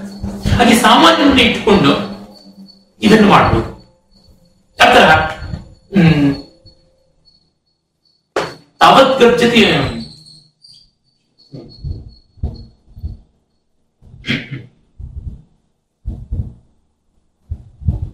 ದುರ್ಜನ ಗರ್ಜಂತಿ ಸಜ್ಜನೇಶು ದುರ್ಜನ ಗರ್ಜಂತಿ ಸಜ್ಜನೇಶು ಮುದಾ ಸದಾ ದುರ್ಜನರು ಸಜ್ಜನರಲ್ಲಿ ಸದಾ ಕಾಲ ವ್ಯರ್ಥವಾಗಿ ನಗುತ್ತಾ ಇರ್ತಾರೆ. ಯಾವ ರೀತಿಯಾಗಿ? ಹಂಸಾನ್ ವೀಕ್ಷ್ಯ ಬಕಾಸ್ತಥ. ನಗುಲ ಹಂಸಗಳನ್ನ ನೋಡಿ ಬಕ ಪಕ್ಷಿಗಳು ಕೊಕ್ಕರೆಗಳು ಅದೇ ರೀತಿಯಲ್ಲಿ. ದುರ್ಜನರು ಕಾಮನ್ ಆಗಿರ್ತಕ್ಕಂಥ ಒಂದು, ದುರ್ಜನ ಸಜ್ಜನ ಅನ್ನುವಂತ ಒಂದು ಜನರಲ್ ಆಗಿರೋದನ್ನು ಇಟ್ಕೊಂಡು ಪರ್ಟಿಕ್ಯುಲರ್ ಆಗಿ ಹಂಸಗಳನ್ನ ನೋಡಿ ಬಕಗಳನ್ನು ಗೊತ್ತವೆ. ಅದು ಪರ್ಟಿಕ್ಯುಲರ್ ಜನರಲ್ ಪರ್ಟಿಕ್ಯುಲರ್ ಈ ರೀತಿಯಾಗಿ ಮಾಡಿಕೊಳ್ಳುವಂಥದ್ದು ಅರ್ಥಾಂತರನ್ಯಾಸದಲ್ಲಿ ಕಾಣುತ್ತದೆ ಈ ಅರ್ಥಾಂತರನ್ಯಾಸ ಅಲಂಕಾರವನ್ನ ಬಳಸಬೇಕು ಅಂದ್ರೆ ಕವಿಗೆ ಸಾಕಷ್ಟು ಲೋಕಾನುಭವ ಇದೆ. ಯಾಕೆಂದ್ರೆ ಜನರಲ್ ಅಂದ್ರೆ ಸಾರ್ವಜನೀನವಾದದ್ದು ಪರ್ಟಿಕ್ಯುಲರ್ ಏಕದೇಶೀಯವಾದದ್ದು, ಅದು ಯಾವುದು ಅಂತ ನೋಡಿ ನೋಡಿ ಗೊತ್ತಿರಬೇಕು ಕಾಳಿದಾಸ ಬೇಕಾದಷ್ಟು ಆ ರೀತಿಯಾದಂಥದ್ದು ಮಾಡ್ತಾರೆ. ರಕ್ತ ಸರ್ವೋ ಭಕ್ತಿ ಲಘು ಪೂರ್ಣತಾ ಗೌರವಾಯ. ನೋಡದೆ ನೀ ನೀರನ್ನು ತುಂಬಿಕೊಳ್ಳಬೇಕು. ಆಗ ಗಾಳಿ ನಿನ್ನ ಅಲ್ಲಾಡಿಸೋಕ್ಕಾಗಲ್ಲ. ಲೋಕ ತುಂಬಿಕೊಂಡವ್ರನ್ನ ಏನು ಮಾಡೋಲ್ಲ. ಹಗುರವಾಗಿದ್ದವ್ರು ಮಾತ್ರ ಅಲ್ಲಾಡಿಸ್ತಾರೆ ಅಂತ ಹೇಳ್ತಾನೆ ನೀಚೆ ಗಚ್ಚ ವಿಪರಿಚ ದಶ ಚಕ್ರಮೇ ಕ್ರಮೇಣ ನೋಡು, ಚಕ್ರದಲ್ಲಿ ಅರಗಳು, ಸ್ಪೋಕ್ಸ್ ಇರುತ್ತವೆ. ಅದು ಕೆಳಗಿಂದ ಮೇಲೆ, ಮೇಲಿಂದ ಕೆಳಗೆ ಆಗುತ್ತದೆ. ಕಷ್ಟಗಳು ಹಾಗೆ ಹೋಗುತ್ತವೆ, ಬರುತ್ತವೆ ಅಂತ. ಇಲ್ಲೆಲ್ಲ ನಮಗೆ ಗೊತ್ತಾಗುವಂತದ್ದು ಲೋಕ ಪರಿಶೀಲನೆಯಿಂದ ಬರುವಂತದ್ದು ಅಲಂಕಾರಗಳನ್ನ ನಾವು ಸಂದರ್ಭೋಚಿತವಾಗಿ ಬಳಸಬೇಕು. ಎಲ್ಲಿ ಜೀವನಾನುಭವದ ಪರಿಪಾಕ ಬರುತ್ತದೆಯೋ ಅಲ್ಲಿ ಅರ್ಥಾಂತನ್ಯಾಸ ಬರುತ್ತದೆ. ದೃಷ್ಟಾಂತ ಅಲಂಕಾರ ಬರುತ್ತದೆ. ನೀತಿ ಬೋಧೆ ಮಾಡುವಲ್ಲಿ ಉಪಮೆ ಅರ್ಥಾಂತರ, ದೃಷ್ಟಾಂತ ಈ ರೀತಿಯಾದಂತಹ ಒಂದು ಅಲಂಕಾರಗಳಿಗೆ ಹೆಚ್ಚಿನ ಪ್ರಾಶಸ್ತ್ಯ ಉಂಟು ಅಂತ ಗೊತ್ತಾಗುತ್ತದೆ. ಮತ್ತೆ ನಾವು ಅಪನ್ನತಿ ಅಲಂಕಾರ. ಮೊದಲೇ ಅಪನ್ನತಿ ಎನ್ನುವುದನ್ನ ಏನು ಅಂತ ತಿಳ್ಕೊಳ್ಬೇಕು. ಅಪನ್ನತಿ ಅಂತಂದ್ರೆ ಒಂದಷ್ಟು ಹೇಳಿ ಮತ್ತೊಂದಷ್ಟು ತೆಗೆಯುವುದು. ನಿಷೇಧ ಪೂರ್ವಕವಾಗಿ ಬೇರೊಂದರ ಸ್ಥಾಪನೆ ಅಂದ್ರೆ ಒಂದಷ್ಟನ್ನ ತಿಳಿಸಿ, ಮತ್ತೆ ಕೆಲವನ್ನ ಅಲ್ಲಿಂದ ತೆಗೆದು ಆ ಗುಣಗಳನ್ನ ಪಕ್ಕಕ್ಕಿಡುವುದು. ಚಂದ್ರಲೋಕ ಕೋಲೆಯಾನಂದ ಇತ್ಯಾದಿ ಗ್ರಂಥಗಳಲ್ಲಿ ಬಂದ ಸುಂದರವಾದ ಕೆಲವು ಉದಾಹರಣೆಗಳನ್ನು ನೋಡಬಹುದು. ಚಂದ್ರನನ್ನ ನಾಯನ ಸುಧಾಂಶು, ಇವನು ಚಂದ್ರ ಅಲ್ಲ. ಅಂದ್ರೆ ಒಂದಿರುವುದನ್ನ ತೆಗೆದು ಹಾಕುವಂಥದ್ದು ನಿಷೇಧ ಪೂರ್ವಕವಾಗಿ ಅನ್ಯದ ಬೇರೊಂದರ ಸ್ಥಾಪನೆ. ನಿಷೇಧ ಪೂರ್ವಕವಾಗಿ ಬೇರೊಂದರ ಸ್ಥಾಪನೆ ಮಾಡುವುದು. ನಾನು ಸುಧಾಂಶು ಇವನು ಚಂದ ಅಲ್ಲ. ಹಿಂತರಹಿ ಹಾಗಾದ್ರೆ ಏನು? ವ್ಯೋಮಗಂಗಾ ಸರೋವರಂ. ಆಕಾಶ ಗಂಗೆಯ ಬೆಳ್ದಾವರೆ ಹೀಗೆ ಚಂದ್ರನ್ನ ಬೀಳ್ದಾವರೆ ಅಂತ ಹೇಳುವಂತ ಪ್ರಯತ್ನ ಮಾಡುವುದು. ಚಂದ್ರನ ಮಧ್ಯದ ಕಳಂಕವನ್ನ. ಇದು ಕಳಂಕ ಅಲ್ಲ ಅಂತ ಹೇಳುವುದು ಅಂಕಂ ಕೇಪಿ ಶಶಂಕಿರೆ ಜರದೆ ಪಂಕಂ ಪರಂ ಬೇನಿದೆ ಸಾರಂಗಂ ಕತಿಚಿಚ್ಚ ಸಂಜಗದಿರೆ, ಮುಚ್ಚಾಯ ವೈಚ್ಛನ್ ಇಂದೋಡಿಯ ದಲಿತೇಂದ್ರ ನೀಲ ಶಕಲ ಶ್ಯಾಮಂ ದರಿ ದೃಶ್ಯತೆ ತತ್ಸಾಂದ್ರಂ ನಿಶಿಪೀತ ಮಂದತಮಸಂ ಕುಕ್ಷಿಪ್ತ ಮಾಚಕ್ಷ್ಮಹೆ ಚಂದ್ರನ ಕಳಂಕವನ್ನ ಕೆಲವರು ಅದು ಮೊಲದ ಆಗಿದೆ, ಮತ್ತೆ ಜಿಂಕೆಯ ಆಗಿದೆ ಅಂತಂದ್ರು. ಇನ್ನು ಕೆಲವರು ಭೂಮಿಯ ನೆರಳು ಅಂದ್ರು. ಇನ್ನು ಕೆಲವರು ಚಂದ್ರನ ಮಧ್ಯದಲ್ಲಿರುವ ಸಮುದ್ರ ಒಣಗಿದ ಕೆಸರು ಅಂತಂದ್ರು. ಮತ್ತೆ ಇನ್ನ ಕೆಲವರು ಬಗೆ ಬಗೆಯಲ್ಲಿ ಅದನ್ನು ಹೇಳಬಹುದು. ನಾವಂತೂ ಹೇಳ್ತೀವಿ, ಚಂದ್ರ ಕತ್ತಲೆಯನ್ನ ನಿವಾರಿಸೋದಕ್ಕೋಸ್ಕರವಾಗಿ ತಾನು ಬಂದ. ಹಾಗಾಗಿ ಕತ್ತಲೆಯನ್ನ ಹೀರಿ ಬಿಟ್ಟ ಹೀರಿದ ಕತ್ತಲೆ ತನ್ನ ಹೊಟ್ಟೆ ಒಳಗೆ ಸೇರ್ಪಡ್ತು. ಚಂದ್ರನ ಮಧ್ಯದ ಕಳಂಕ ಅವನು ಹೀರಿದ ಕತ್ತಲೆ ಅಂತ ಹೇಳ್ಬಿಟ್ಟು ಅಸ್ಮಾಕಂ ಅಂದ್ರೆ ನಮಗೆ ಅದು ಏನ್ ಕಾಣಿಸುತ್ತದೆ? ಪೀತಂ ಅಂಧತಮಸಂ ಕೂಕ್ಷಿಸ್ತಂ ಹೊಟ್ಟೆಗಿರ್ತಕ್ಕಂಥ ಕುಡಿದ ಕತ್ತಲೆ ಅಂತ ಹೇಳುವಂಥದ್ದು. ಇನ್ನೊಂದು ಸುಭಾಷಿತ ಹೇಳುತ್ತದೆ. ಹಾಲಾಹಲೋ ನೈವ ವಿಷಂ ವಿಷಂ ರಮ ಜನ ಪರಂ ಪರಂ ಯತ್ತೇ ಮಾತ್ರ ಮನ್ವತೆ, ನಿಪೀಯ ಜಾಗೃತಿ ಸುಖೇನ ಸ ಶಿವ ಸ್ಪೃಶನ್ನಿಮಾಂ ಮುಹ್ಯತಿ ನಿದ್ರೆಯ ಹರಿಹಿ ವಿಷ, ವಿಷವೋ, ಲಕ್ಷ್ಮಿ ವಿಷವೋ, ವಿಷ ಕೆಟ್ಟದ್ದು ಅಥವಾ ಸಂಪತ್ತು ಕೆಟ್ಟದ್ದು? ಅಂದ್ರೆ ನಿಜವಾಗಿ ವಿಷ ದೊಡ್ಡದಲ್ಲ, ಸಂಪತ್ತಿಯೇ ತುಂಬಾ ದೊಡ್ಡದು, ಪ್ರಮಾದಕಾರಿ. ವಿಷವನ್ನ ಕುಡಿದ ಶಿವ ಎಚ್ಚರದಲ್ಲಿದ್ದಾನೆ, ಸಂಪತ್ತಿಯನ್ನಿಟ್ಟುಕೊಂಡ ವಿಷ್ಣು ಮಲಗೇ ಬಿಟ್ಟಿದ್ದಾನೆ, ಎದ್ದಿಲ್ಲ. ಅಂದ್ರೆ ಮೋಹ, ಮಂಕು ಯಾವ ಅಂತ ಅಂದ್ರೆ ವಿಷದ ವಿಷತ್ವವನ್ನ ನಿರಾಕರಿಸಿ ಸಂಪತ್ತಿಯ ವಿಷತ್ವವನ್ನ ಹೇಳುವಂತ ಈ ರೀತಿಯಾಗಿ ಅಪನ್ಮತಿ ಅಂತ ಗೊತ್ತಾಗುತ್ತದೆ. ಅಂದ್ರೆ ಇದು ಬಹಳ ಪ್ರಬುದ್ಧವಾದ ಒಂದು ಸ್ಟೇಟ್ಮೆಂಟ್ ಸರ್ಕ್ಯಾಸಮ್ ಬಿಟ್ ಅಂತ ಹೇಳ್ತೀವಲ್ಲ, ಅಲ್ಲೆಲ್ಲ ಇದು ಕಾಣಿಸುತ್ತೆ. ಅಪ್ಪ, ಅವನು ನಿಜವಾಗಿ ಸಾಮಾನ್ಯ ಒಳ್ಳೆಯವನಲ್ವೋ? ಅವನು ಎಂತ ಒಳ್ಳೆಯವನು ಅಂತಂದ್ರೆ ಕತ್ತಲಲ್ಲಿ ಒದ್ದೆ ಬಟ್ಟೆನಲ್ಲಿ ಕೂದಲೆಯಲ್ಲಿ ಕೂತಿಗೆ ಕುಯ್ತಕ್ಕಂಥವನು ಅಂತ ಲೋಕರೂಢಿಯಲ್ಲಿ ಹೇಳುವ ಮಾತಲ್ಲಿ ಕೂಡ ಈ ಅಪನ್ಮತಿ ಕಾಣಿಸ್ತಾ ಇದೆ. ಅವನು ಅಂತಿಂತವನಲ್ಲ ಎಂಥವನು ಅಂತಂದ್ರೆ ಅಂತಲ್ವಲ್ಲಿ ಇದು ಕಾಣಿಸುತ್ತದೆ. ಕೊಂಚಿರುವ ಮಾತು ಬೇಕು ಅಂತಂದ್ರೆ ಅಪರ್ಮುಖ್ಯ ಅಲಂಕಾರ ಬೇಕು ಅಂತ ಗೊತ್ತಾಗುತ್ತದೆ. ಇದನ್ನ ಶ್ಲೇಷೆಯನ್ನು ಇಟ್ಟುಕೊಂಡು ಮಾಡಿದ್ರೆ ಮತ್ತೂ ಚೆನ್ನಾಗಿರ್ತದೆ ಆಗ ಮತ್ತು ಸ್ವಾರಸ್ಯ ಆಗುತ್ತದೆ. ತುಟಿ ಗಾಯಗೊಳ್ಳುವಂತೆ ಮಾಡುತ್ತಾನೆ, ಮೈಯೆಲ್ಲ ರೋಮಾಂಚಗೊಳ್ಳುವಂತೆ ಮಾಡುತ್ತಾನೆ. ಯಾರೇ ಅವನು, ನಿನ್ನ ಪ್ರಿಯಕರಣ ಅಂದ್ರೆ ಅಲ್ಲ, ಚಳಿಗಾಲದ ಗಾಳಿ. ಚಳಿಗಾಲದ ಗಾಳಿಯಲ್ಲಿ ತುಟಿ ಒಡೆಯುತ್ತದೆ. ಮೈ ರೋಮಾಂಚಿತಗೊಳ್ಳುವಂತೆ ಮಾಡುತ್ತದೆ. ಪ್ರೀಕರನಿಗಿರುವ ಧರ್ಮಗಳನ್ನ ಹೇಳಿ, ಮತ್ತೆ ಅಲ್ಲ, ಅದು ಚಳಿಗಾಳಿ ಪ್ರಿಯಕರ ಅಲ್ಲ ಅಂತ ಮಾಡುವಂತ ಒಂದು ಚಮತ್ಕಾರ. ಇಲ್ಲ ನಾವು ದೃಷ್ಟಾಂತಕ್ಕೆ ಬರ್ತೀವಿ. ದೃಷ್ಟಾಂತದಲ್ಲಿ ಬಿಂಬ ಪ್ರತಿಬಿಂಬ ಭಾವ, ಮಿರರ್ ಇಮೇಜ್ ಅಂತೀವಲ್ಲ, ಆ ರೀತಿಯಾಗಿ ಕಾಣುವಂತದ್ದು ನೋಡ್ತೀವಿ. ಇದು ಸಾಮಾನ್ಯವಾದ ನೀತಿಗೆ ಎಲ್ಲದಕ್ಕೂ ಕೂಡ ಪ್ರಯೋಜಕವಾಗಿ ಒದಗಿ ಬರುವಂತದ್ದು ಯುಕ್ತವಾದ ವಸ್ತುವನ್ನ ಯುಕ್ತವಾದ ಕಡೆಗೆ ವಿನಿಯೋಗಿಸಬೇಕು. ಅಯುಕ್ತವಾದರ ಕಡೆಗೆ ಯುಕ್ತವಾದದನ್ನು ಕೊಂಡೊಯ್ದು ವ್ಯರ್ಥವಾಗುತ್ತದೆ. ಹೋಮಕ್ಕೆ ಬೇಕಾದಾಗ ಹಸುವನ್ನ ಕರೆದುಕೊಂಡು ಬರ್ತೀವಿ. ಬೇಟೆಗೆ ಬೇಕಾದಾಗ ನಾಯನ್ನೇ ತೆಗೆದುಕೊಂಡು ಹೋಗ್ತೀವಿ. ಅಂತನ್ನುವಲ್ಲಿ ಒಂದು ದೃಷ್ಟಾಂತ ಬರುವಂತದ್ದಾಗಿರ್ತಕ್ಕಂಥದ್ದು ಈಗ ನೋಡಿ, ಗುಣ ಅನ್ನುವುದು ಬಹಳ ಮುಖ್ಯ ಇರ್ತಕ್ಕಂಥದ್ದು. ಗುಣದಲ್ಲಿ ನಾವು ಪ್ರಯತ್ನ ಪಡಬೇಕು. ಮತ್ತೆ ಯಾವುದರೊಳಗೂ ಅಲ್ಲ. ಗುಣವಂತರಿಗೆ ತಾವೇ ಸ್ವಯಂ ಗುಣ ಪ್ರಕಾಶವಾಗುತ್ತದೆ. ಯದಿಸಂತಿ ಗುಣ ಪುಂಸಾಂ. ವಿಕಸಂತಿ ಸ್ವಯಂ. ಗುಣ ವ್ಯಕ್ತಿಗಳಲ್ಲಿದ್ದಲ್ಲಿ ತಾನಾಗಿ ಗುಣ ಹೊರತು ಬರುತ್ತದೆ. ನೇ ಕಸ್ತೂರಿ ಕಾಮೋದ ಶಪಥೆಯನ್ನು ವಿಭಾವ್ಯತೆ.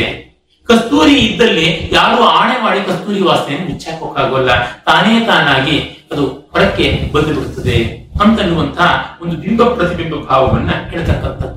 ಇದಕ್ಕೆ ಎಷ್ಟು ಬೇಕಾದ್ರೂ ಹೇಳಬಹುದು ಸಂಪತ್ತವು ಕೋಮಲಂ ಚಿತ್ತಂ ವಿಪತ್ತವು ಅತಿ ಕರ್ಕಶಂ ಸಂಪತ್ತು ಬಂದಾಗ ಕೋಮಲವಾಗುತ್ತದೆ ದೊಡ್ಡವರ ಮನಸ್ಸು. ವಿಪತ್ತು ಬಂದಾಗ ಕಠಿಣವಾಗಿ ನಿಲ್ಲುತ್ತದೆ. ವಸಂತ ಸಮಯದಲ್ಲಿ ಚಿಗುರುಗಳು ಮೃದುವಾಗಿರುತ್ತದೆ, ಗ್ರೀಷ್ಮದಲ್ಲಿ ಚಿಗುರುಗಳು ಗಟ್ಟಿಯಾಗಿರುತ್ತದೆ ಅಂತಕ್ಕಂಥದ್ದು. ಅಂದ್ರೆ ದುಷ್ಟರು ಏನ್ ಮಾಡ್ತಾರೆ? ಸಂಪತ್ತಿ ಬಂದಾಗ ಕಠಿಣವಾಗ್ತಾರೆ, ವಿಪತ್ತಿ ಬಂದಾಗ ಮೃದುವಾಗಿಬಿಡ್ತಾರೆ. ಕಬ್ಬಿಣ ತಣ್ಣಗಿದ್ದಾಗ ಗಟ್ಟಿಯಾಗಿರುತ್ತದೆ, ಬಿಸಿ ಮಾಡಿದಾಗ ಬೆತ್ತಲಾಗುತ್ತದೆ ಹೀಗೆ ಬಿಂಬ ಪ್ರತಿಬಿಂಬ ಭಾವವನ್ನ ಕೊಡ್ತಕ್ಕಂಥದ್ದು ಈ ದೃಷ್ಟಾಂತ ಅಲಂಕಾರದಲ್ಲಿರುವಂತಹ ಚಮತ್ಕಾರ. ಇನ್ನು ವ್ಯತಿರೇಕ. ವ್ಯತಿರೇಕ ಅಂದ್ರೆ ಒಂದಷ್ಟು ಹೇಳಿ ಮತ್ತೆ ವೈಲಕ್ಷಣ್ಯವನ್ನ ಸ್ಥಾಪನೆ ಮಾಡುವುದು. ಉಪಮಾನ, ಉಪಮೇಯಗಳ ನಡುವೆ ವೈಲಕ್ಷಣ್ಯವನ್ನ ಸ್ಥಾಪನೆ ಮಾಡ್ತಕ್ಕಂಥದ್ದು. ಇದೆಲ್ಲ ಆ ಮಟ್ಟಕ್ಕೆ ಹೌದು, ಮತ್ತೆ ಹಾಗೆ ಅಲ್ಲ ಅಂತ ತೋರಿಸುವಂಥದ್ದು. ಅದನ್ನು ಕಾಣೋಣ. ಶೈಲಾಯಿ ಉನ್ನತ ಸಂತಹ, ಕಿಂತು ಶೈಲಾಯಿ ಉನ್ನತ ಸಂತಹ, ಕಿಂತು ಪ್ರಕೃತಿ ಕೋಮಲ. ಸಂತಹ, ಸಂತರು, ಶೈಲ ಇವ ಬೆಟ್ಟಗಳಾಗಿ ಉನ್ನತರು ಉನ್ನತ ಎತ್ತರವಾಗಿದ್ದಾರೆ. ಬೆಟ್ಟದಲ್ಲಿ ಕಠಿಣತ್ವ ಇದೆ. ಆದರೆ ಪ್ರಕೃತಿ ಕೋಮಲ ಹೂವಿನ ಹಾಗೆ ಕುಸುಮ ಕೋಮಲರಾಗಿದ್ದಾರೆ ಅಂತನ್ನುವಲ್ಲಿ ಬೆಟ್ಟಗಳ ಜೊತೆಗೆ ಉಪಮಾನವನ್ನ ಉಪಮೇಯ ಜೊತೆಗೆ ಇಟ್ಟು, ಅಲ್ಲಿ ವೈಲಕ್ಷಣ್ಯ, ಬೆಟ್ಟಗಳಿಲ್ಲದ ಒಂದು ವೈಲಕ್ಷಣ್ಯ ಸಜ್ಜನರಿಗಿದೆ. ಅದು ಮೃದುತ್ವ ಇದೆ. ದುರ್ಜನಸ್ಯ ಹೃದಯಂ ನವನೀತಂ, ಯದ್ವನ್, ಯದ್ವದಂತಿ ಕವಯಸ್ತದಲೀಕಂ ಅನ್ಯ ದೇಹ ವಿಲಸತ್ ಪರಿತಾಪ ಸಜ್ಜನೋ ದ್ರವತಿ ನೋ ನವನೀತಂ. ಸಜ್ಜನರ ಹೃದಯವನ್ನ ಬೆಣ್ಣೆ ಅಂತಾರೆ. ಅದಲ್ಲ ಯಾಕೆಂದ್ರೆ ದುರ್ಜನರ ಸಜ್ಜನರ ಹೃದಯ ಬೇರೊಬ್ಬರ ಪರಿತಾಪವನ್ನ ಕಂಡು ಕರಗುತ್ತದೆ. ಆದ್ರೆ ಬೆಣ್ಣೆ ತನಗೆ ಪರಿತಾಪ ಆದಾಗ ಕರಗುತ್ತದೆ. ಪರಿತಾಪ ಅನ್ನೋದಕ್ಕೆ ಶಾಖ. ಬೆಣ್ಣೆಗೆ ಶಾಖ ಕೊಟ್ಟಾಗ ಬೆಣ್ಣೆ ಕರಗುತ್ತದೆ. ಅರೆ ಸಜ್ಜನ ಹೃದಯ ಬೇರೊಬ್ಬರಿಗೆ ಕಷ್ಟ, ತಾಪ ಬಂದಾಗ ಅದು ಕರಗುತ್ತದೆ. ಅದು ಮೂಲಕವಾಗಿ ವಿಶಿಷ್ಟತ್ವವನ್ನ ಸ್ಥಾಪನೆ ಮಾಡತಕ್ಕಂಥದ್ದು ಇಲ್ಲಿ ಕಾಣುತ್ತದೆ.